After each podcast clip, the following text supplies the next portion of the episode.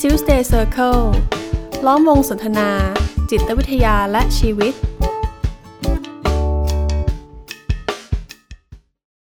สวัสดีครับ ผมกุยกวีไกรม่วงสิริครับ ครับผมเอกสมภพแจ่มจันทร์ครับ และนี่คือ Tuesday Circle Podcast ในตอนที่ 67 แล้วนะครับ ครับ วันนี้เราก็มาต่อเนื่องกับในซีรีส์ที่ชื่อว่ามองซึมเศร้าในมุมใหม่ ซึ่งตอนนี้ก็ถือว่าเป็นตอนทีสี่ 4 ของซีรีส์นี้แล้ว ครับ นะครับ แล้วก็เป็นภาคต่อจากตอนที่แล้วที่เราพูดถึงภาวะซึมเศร้าแบบหนึ่งนะครับ ครับ ที่เรียกว่าภาวะซึมเศร้าที่ซ่อนเร้น ครับ นะครับ หรือว่า perfectly hidden depression ครับ นะครับ ที่เป็นแนวคิดที่นำเสนอโดยคุณมาร์กาเร็ตลัตฟอร์ด ครับผม นะครับ ก็ถ้าเท้าความถึงตอนที่แล้วนะครับ คุณรัตฟอร์ดเนี่ยก็นำเสนอแนวทางในการที่เราจะสังเกตตัวเอง ว่าเรามีภาวะซึมเศร้าที่ซ่อนเร้นอยู่หรือเปล่าด้วยกัน 10 อย่าง ซึ่งมันนอกเหนือไปจากเกมวินิจฉัย อ่า 9อย่าง ใช่ใช่อ่าอันนี้สิบอย่างก็คือเป็นเขาเรียกว่าเป็นลักษณะนิสัย ครับ เป็นพฤติกรรมเป็นรูปแบบวิธีคิดอะไรแบบเนี้ยนะฮะที่เราจะไว้สังเกตว่าเฮ้ยเรามีแบบนี้หรือเปล่า ถ้าเรา ครับ มี มันก็เป็นจุดสังเกตให้เราได้พิจารณาตัวเองนะว่าเฮ้ยมันอาจจะนำไปสู่ปัญหาได้นะ กับวิธีคิดแบบนี้หรือกับพฤติกรรมแบบนี้ ครับ ครับครั้งก่อนเราพูดมา 3 ข้อแล้ว ถ้าท่านใดยังไม่ได้ฟังก็ย้อนกลับไปฟัง ได้ แล้วเราก็พบว่าไอ้สามข้อนี้เรามีทุกข้อเลย ไล่เรียงมาเดี๋ยวครบ 10 ข้อผมว่าก็มีทุกข้อเลยนะครับ เดี๋ยวเราลุ้นไปด้วยกันนะครั โอบ เคครับ ทีนี้เรามาถึงข้อที่สี่นะครับ ครับผม อันนี้ก็จะเป็นความรู้สึกที่จริงๆ แล้วเป็นพื้นฐานของมนุษย์เลยก็ว่าได้นะคือความวิตกกังวลครับพี่กุย อืม นะฮะแต่ รับ คนที่เป็นเป็นภาวะเนี่ย PhD เนี่ยก็จะเป็นความกังวลแล้วก็พยายามไปควบคุมมัน เออคนที่มาฟังตอนเนี้ยบางทีอาจจะงงว่า อ๋ PhD อ คืออะไร โอเคโอเค PhD ก็เป็นชื่อย่อของ ครับ perfectly hidden depression อ่าไม่ใช่ปริญญาเอกอะไรอย่างไร อ่า นะครับ ไม่ใช่ไม่ใช่ไม่ใช่ แต่ว่านักศึกษาปริญญาเอกอาจจะมีภาวะนี้ได้ ใช่ครับ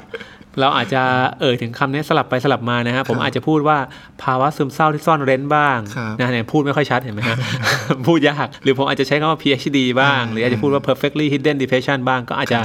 สลับสลับกัน อ่าขอให้รู้ว่า โอเค เป็นตัวเดียวกัน ครับผม ครับ ทีนี้ข้อที่ 5 เอ้ย ข้อที่ ข้อที่สี่ สี่ข้อที่สี่เนี่ยเป็นภาวะวิตกกังวล ครับ นะครับแต่คนที่เป็นภาวะ PhD เนี่ยที่มีความกังวลเนี่ยจะเป็นความกังวลในแบบที่ว่า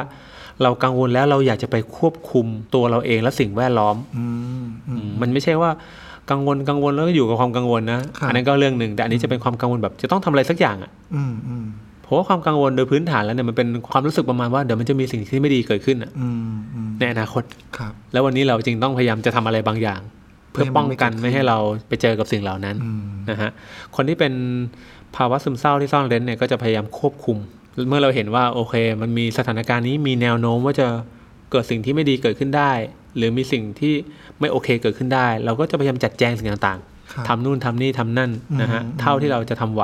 ครับ อ่าสุดท้ายพอทำไปเรื่อยๆเราจะพบว่าเฮ้ยมันมีสิ่งต่างๆ มากมายเลยนะที่จะต้องทำ อืม มาดูแล้วนู่นก็ต้องควบคุมนี่ก็ต้องจัดการนู่นนั่นนี่โอ้โหเต็มไปหมดเลย ครับ จนสุดท้ายก็เหนื่อย อืม โอ้มันเหมือนใช้แรงเราไปจัดการสิ่งต่าง ครั ๆ บ เต็มไปหมดเลยเพื่อป้องกันไม่ให้สิ่งที่เรากังวลมันเกิด ครับ แล้วพอยิ่งเหนื่อยหน่าย พอรู้สึกหมดแรงนะฮะเราก็ยิ่งรู้สึกไม่พึงพอใจในตัวเราเองว่าทำไมชีวิตเราต้องเป็นแบบนี้ด้วยทำไมการงานมันเยอะแบบนี้ทำไมเราต้องรับผิดชอบอะไรเยอะมากมายขนาดนี้ อืมอืมอืม พอเรารู้สึกแบบนี้ครับสิ่งที่เกิดขึ้นกับคนกลุ่มนี้ก็คือ เราจะควบคุมตัวเองไม่ให้รู้สึกเฮ้ยไม่ได้ไม่ได้อย่าไปรู้สึกแบบนี้ รู้สึกแบบนี้มันไม่ดี เราจะโกรธเกรี้ยวเราจะไม่พอใจไปทำไม อืมอืม เราจะต้องรับผิดชอบ เราก็จะกลับมาวนลูป ใหม่ รู้สึกว่าเฮ้ยมีอะไรไหมที่ ที่ยังต้องควบคุมนะฮะอันนี้คือวงจรนะครับ หรือไซเคิลของความกังวลของคนที่เป็นภาวะ PhD อืม เป็นความกังวลที่จะต้องทำอะไรสักอย่าง แต่มันก็ทำไปไม่รู้จบ ครับ ผมว่าจะเกิดขึ้นได้เยอะกับกลุ่มน้องๆที่เป็นแบบนิสิตนักศึกษาอย่างนี้นะที่จะได้ยินบ่อยคือน้องที่ทำสมมติทำรายงานกลุ่มอย่างเงี้ย เรารู้สึกว่าตัวเองจะต้อง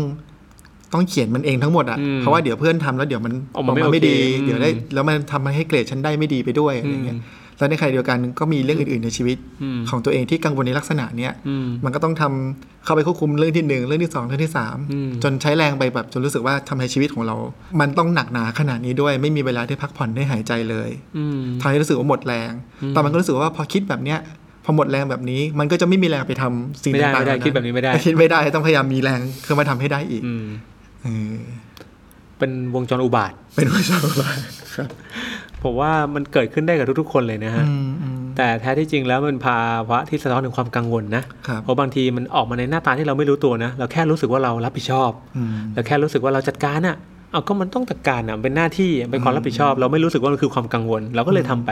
แต่พอยิ่งทำไปยิ่งทำไปเราก็รู้สึกว่าสิ่งที่ต้องทำมันเยอะมากขึ้นเรื่อย ครับ ๆ ถ้าเราคาดหวังผลลัพธ์ที่สมบูรณ์แบบ ครับ นี่ก็ย้อนกลับไปที่ 3 ข้อที่แล้วนะ อ่า พอเราอยากจะเห็นอะไรที่มันสมบูรณ์มันโอเคอะ ผมว่ามันก็เลยมีสิ่งที่เราจะต้องทำมากขึ้นเรื่อย อืมอืม ๆ แต่เมื่อทำถึงจุดหนึ่งแล้วจะพบว่ามันก็ไม่พอสักทีหนึ่ง ครับ เพราะมันต้องทำไปเรื่อย อืมเพราะว่า นะครับ เหมือนกับว่าในหลาย ๆ เรื่องของชีวิตเราอะมันก็ต้องเกี่ยวข้องกับสิ่งที่มันควบคุมไม่ได้ ๆ อืม อยู่เสมออ ม แต่พอเราแบบเราไม่สามารถที่จะฝากใจ อืม เราไม่สามารถที่จะฝากรายงานกับมือของเพื่อนได้ อืม แล้วเราต้องเอามาจัดการเองหมด อืม โหผมว่ามีแรงเท่าไหร่ก็ไม่พออะ มอืมแล้วเป็นเรื่องที่ย้อนแย้งนะครับ ครับ เมื่อพบว่ามันมีสิ่งที่ควบคุมไม่ได้ อืม แทนที่เราจะรู้สึกว่า เออมันควบคุมไม่ได้นะเราก็ปล่อยมันไป ครับ แต่คนกลุ่มนี้ก็จะอยากจะควบคุมมันให้มากขึ้น อืมอืม มันเห็นว่าเฮ้ยมันควบคุมไม่ได้เหรอก็เลยอยากจะหาทางควบคุมมันให้ได้ ครับ เพราะว่าอะไรหลาย ๆ อย่างในชีวิตเราเนี่ยมันก็มีอะไรที่มันควบคุมไม่ได้แน่ ๆ เหมือนกันเนาะ อืม เพราะว่ามีเยอะมาก ๆ เลยครับ ดินฟ้าอากาศ ความคิดคนอื่น ความรู้สึกคนอื่น พฤติกรรมคนอื่น หรือผลลัพธ์จากการทำงาน หรืออะไรก็ตามแต่ที่มันอิงอยู่กับคนอื่นเนี่ย อืมอืม ผมว่าในชีวิตเรามันแทบจะครึ่งครึ่งๆหรือเกินครึ่งด้วยซ้ำนะถึงสิ่งที่มันควบคุมไม่ได้ อืม ถึงที่ควบคุมได้จริงๆมันน้อยมาก ครับ ๆอืมแต่เมื่อใดก็ตามที่เรารู้สึกอยากจะควบคุมเนี่ยเราก็จะมาติดกับอยู่ในวังวนนี้ละ อืม วังวนของความรู้สึกว่าทำเท่าไหร่มันก็ไม่พอจนเหนื่อย จนรู้สึกหนัก จนรู้สึกไม่ไหวนะครับ ครับ อืมก็ชวนสังเกตตัวเองนะครับว่า ท่านผู้ฟังกำลังตกอยู่ในภาวะแบบนี้หรือเปล่าเนาะที่จะต้องรู้สึกว่าพยายามจะควบคุมสิ่งต่างๆ เพื่อให้สิ่งที่เรากังวลเนี่ยมันไม่เกิดขึ้นทีนี้มาถึงข้อที่5บ้างครับ ข้อที่5เนี่ยเขาบอกว่าคนที่มีภาวะซึมเศร้าที่ซ่อนเร้นเนี่ยเขาจะเป็นคนที่อิงคุณค่าของตัวเองเนี่ย ไว้กับผลสำเร็จของการทำงาน อืม อย่างมากด้วย คลาสสิกมาก คือผมตอนผมอ่านผมก็นั่งนึกเนอะมันแปลกตรงไหนอะ ครับ เวลาเรารู้สึกดีกับกับอะไรที่เราทำสำเร็จเนี่ยจริงๆไม่แปลกเลยเนาะ อืม แต่เขามีคำว่าอย่างมากไงฮะคือมัน ครับ มากเกินไป อืมอืม คือจริงๆแล้วผมว่า ความรู้สึกว่าตัวเรามีคุณค่าเนี่ย มันไม่ได้ถูกจำกัดขอบเขตไว้ที่ส่วนใดส่วนหนึ่งของชีวิตเนาะ ครับ เป็นต้นว่าเราอาจจะมีรู้สึกดีกับการทำงานที่มันสำเร็จนะรู้สึกดีกับความสัมพันธ์ รู้สึกดีกับเพื่อน รู้สึก ครับ ดีเมื่อเราได้ทำงานอดิเรก อืม เพราะว่าคุณค่าของเรามันก็กระจัดกระจายอยู่ในส่วนต่างๆของชีวิต อืม อ่าแต่คนที่มีภาวะเนี้ย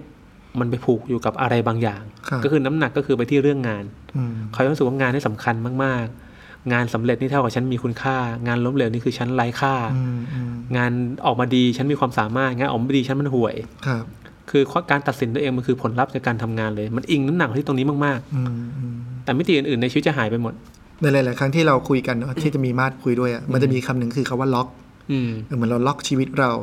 ไว้กับงาน อืม งานเท่ากับตัวเราเลย อืมอืม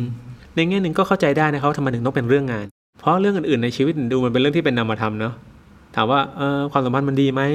มันวัดจากอะไร มันก็วัดได้ยาก อืมอืม ลูกเราเราเลี้ยงลูกได้ดีหรือเปล่า เรามีกลุ่มเพื่อนที่ดีไหมพวกนี้มันเป็นค่อนข้างจะเป็นอัตวิสัย ครับ แต่พอเป็นเรื่องงานปุ๊บเนี่ยมันค่อนข้างจะมีตัวชี้วัดที่เป็นรูปธรรมเนาะ อืมอืม บางคนอาจจะเป็นเรื่องของเงินเดือน เรื่องของตำ ตำ แห แหน่ น่ง ง เรื่องของความก้าวหน้าหรืออะไรก็ตามแต่ที่มันมีรูปธรรมบางอย่างในการชี้วัด ดังนั้นมันจึงเป็นเรื่องที่เหมาะเจาะกันพอดีเลยว่าทำไมถึงต้องเป็นเรื่องงานก็เพราะว่ามันวัดได้ชัดไง อื มันมีรูปธรรมที่มาวัดได้ว่า เอ้ย ฉันมีคุณค่าหรือเปล่าก็วัดได้ไงว่าฉันมีเงินเดือนมากขึ้นนี่ฉันมีเงินเดือนมากกว่าคนในอายุเท่าๆฉัน อืม ฉันอายุเท่านี้ฉันมีตำแหน่งการงานที่มันสูงขนาดนี้อะไรแบบเนี้ย ครับ แต่สุดท้ายเขาก็จะพบว่ามันไม่พอ เพราะว่าสุดท้ายแล้วเนี่ย ในแง่หนึ่งเนาะมันคือการเปรียบเทียบอะครับ ถ้าจะเราจะเห็นเลยว่าความสมบูรณ์แบบอะมันอิงอยู่กับการเปรียบเทียบกับอะไรบางอย่าง อืม ที่เป็นสิ่งที่เรามองว่ามันสมบูรณ์ ครับ ดังนั้นต่อให้พี่กุยเชื่อว่าโอเค ถ้าได้เลื่อนตำแหน่งแล้วพี่กุยจะรู้สึกดีกับตัวเองมากกว่านี้ มันก็จริงนะมันจริงมากๆเลย ครับ แต่พอพี่กุยอยู่ในตำแหน่งถัดไปที่สูงขึ้น มันก็จะหาตัวเปรียบเทียบตัวใหม่ พี่กุยก็จะรู้สึกว่าเฮ้ย มันมีเป้าหมายต่อไปแล้ว ที่เราจะต้องไปให้ถึงอีก ตอนนี้พี่กุยจะกลับมาอยู่ภาวะเดิมก็คือ เฮ้ย มันไม่พอ มันจะต้อง ครับ พยายามให้มากกว่านี้ อืมอืม ดังนั้นนี่ก็จะเป็นลูปใหม่ที่เราสร้างลูปให้ตัวเองไปเรื่อย ในในมุมหนึ่งมันเหมือนกับเรากำลังปีนเขาไปสูงขึ้น แต่จริงๆแล้วเรากำลังอยู่ที่เดิมเหมือนกันเนอะ ๆ อืม คือปีนเท่าไหร่ก็ไม่ถึงยอดอ่ะ อืม อืม คือผมไม่ได้หมายความว่าเราไม่ควรจะมีเป้าหมายเนาะ เราไม่ควรจะก้าวหน้าไม่ใช่เลยนะฮะ แต่นี่เป็นเรื่องของวิธีคิด ครับ ว่าเรากำลังอิงคุณค่าของเราไว้กับความสำเร็จหรือเปล่า คือต่อให้วันนี้เราจะไปยังไม่ถึง ผมว่าเราก็มีคุณค่าได้นะ กับเรื่องอื่นๆในชีวิต โดยที่ไม่ต้องอิงไว้กับเรื่องงานเท่านั้น แต่เมื่อใดก็ตามที่อิงไว้ลักษณะเนี้ยมันก็จะแบบเนี้ยไปเรื่อยๆ เหมือนกับเราเป็นหนูอะครับที่มันถีบจักรพอวนรอบหนึ่งมันก็เริ่มรอบใหม่ ไปเรื่อย ครับอืมหรือว่าจริงๆ แม้แต่สิ่งที่เราทำอยู่แล้วมันยังมันยังไม่สำเร็จก็ไม่ได้แปลว่าเราไม่มีคุณค่า ๆ ด้วยเหมือนกันเนาะ มอืม ในงานงานการที่เราทำอยู่อะ ครับ อืม แต่ว่าในนี้ในนี้มันมีรายละเอียดแหละ อืม ครับ แต่ว่าชวนชวนอ อั ย่าน ง นี้ ที่พี่เอก ก็ บอ ชวน ก ชวนตระหนัก เออชวนตระหนักแล้วมันก็เป็นเรื่องของวิธีคิดอะ อืม อืม ชวนตระหนักว่าตอนนี้เรากำลังอิงคุณค่าของเรา อิงความรู้สึกดีที่เรามีต่อตัวเอง อิงความภาคภูมิใจในตัวเอง ไว้ที่เรื่องใดเรื่องหนึ่งหรือเปล่า อืม ครับ เอ่อถ้ามันเป็นแบบนั้นมันก็มีความสุ่มเสี่ยงนะ อืม ว่าถ้าเรื่องนั้นมันไม่เป็นอย่างที่เราคิด ครับ เรื่องนั้นมันไม่ได้ออกมาอย่างที่เราคาดหวังไว้ นั่นหมายความว่าคุณค่าในตัวเรานี่มันจะพังทลายลงไปเลยหรือเปล่า อืม ซึ่งมันไม่ควรจะเป็นแบบนั้น ครับ ครับ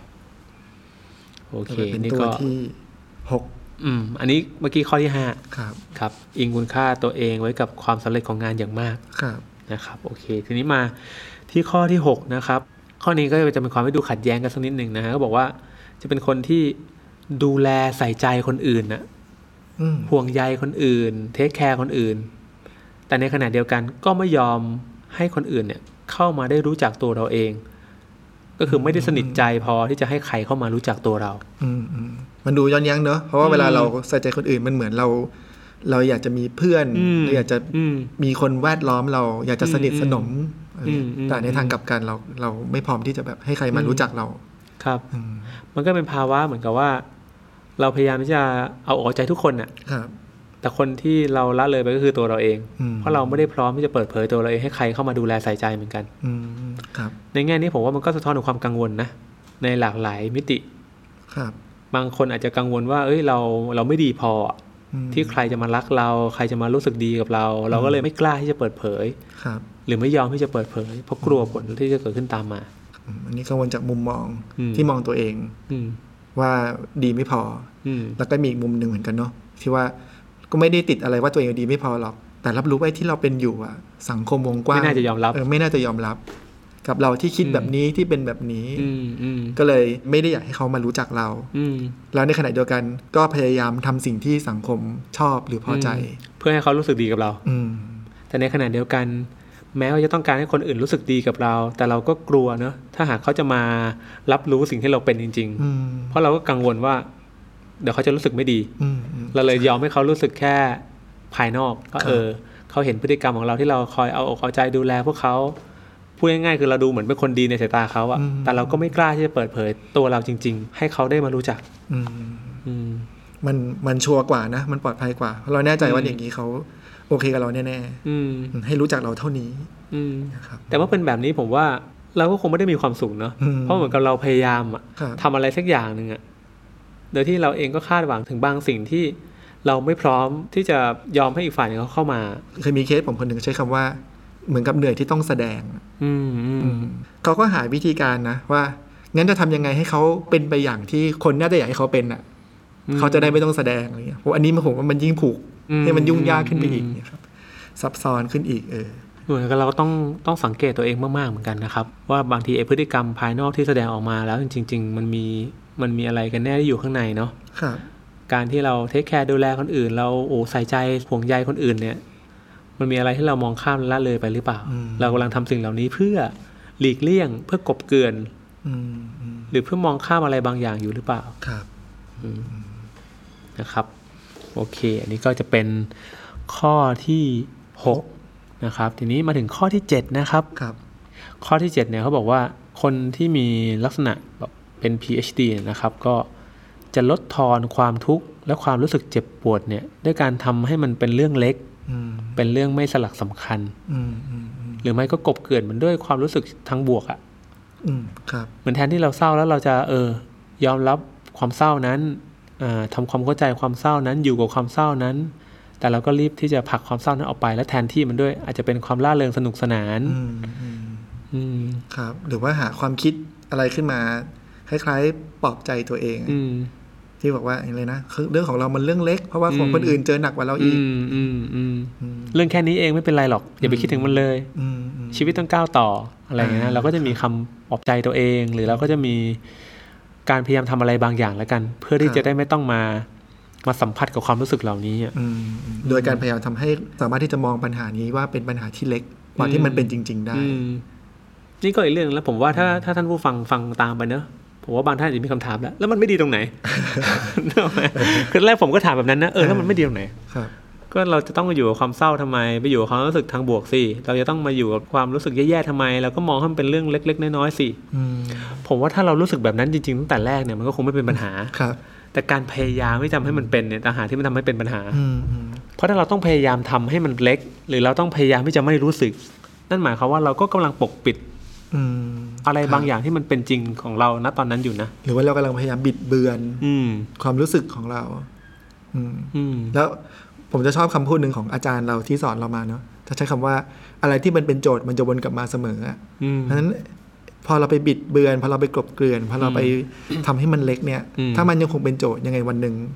มันก็กลับมาใหญ่ได้อยู่ดี อืม แล้วผมเชื่อว่าไม่มีอะไรที่เล็กเกินไปที่เราจะรู้สึกเนาะ ครับ เพราะเมื่อใดก็ตามที่เรารู้สึกเนี่ย สิ่งนั้นมันมีนัยยะสำคัญบางอย่างเสมอแหละ อืม เพราะถ้ามันไม่สำคัญนะคุณก็ไม่ต้องรู้สึก คุณอาจจะไม่ได้คิดถึงมันแต่แรกด้วยซ้ำ อืม มันเหมือนกับว่าเราอาจจะรู้สึกแวบหนึ่งอ่ะ เหมือนผมขับรถมาแล้วเจอรถปาดหน้า ไม่ได้สำคัญขนาดนั้นมันอาจจะหงุนงิดนิดเดียวแล้วผมก็ปล่อยมันไป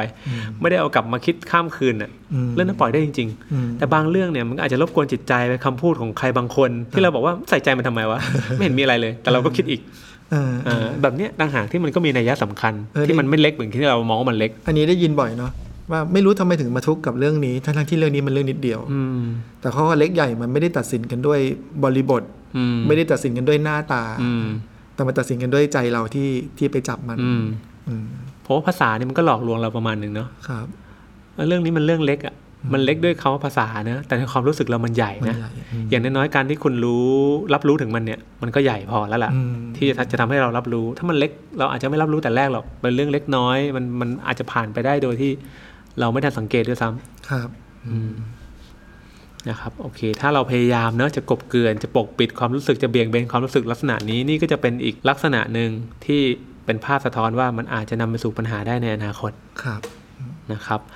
โอเคครับเราคุยกันมา 7 ข้อแล้วนะครับ ผมว่าก็วันนี้ก็อาจจะสมควรแก่เวลา ครับผม นะ เพื่อจะได้มันจะได้ไม่ยาวจน อ่า เกินไป อ่านะครับ ผมว่าก็เป็นเรื่องที่ดีนะ ถ้าเราจะแบ่งย่อยแบบเนี้ยแล้วเราค่อยๆค่อยๆทำความรู้จัก อืมอืมอืม ไอลักษณะต่างๆ ในชีวิตของเรา ครับ อืมเพราะถ้าเราพูดรวดเดียวสิบข้อบางทีผมว่ามันก็เยอะ หรือบางทีเราอาจจะตกใจว่า อืมอืม เฮ้ยสิบข้อนี้กูมีหมดเลย ชีวิตกูแย่แล้วอะไรเงี้ย แต่เราแบ่งเป็นส่วนย่อยๆอย่างเงี้ยเรามาดูว่า เออ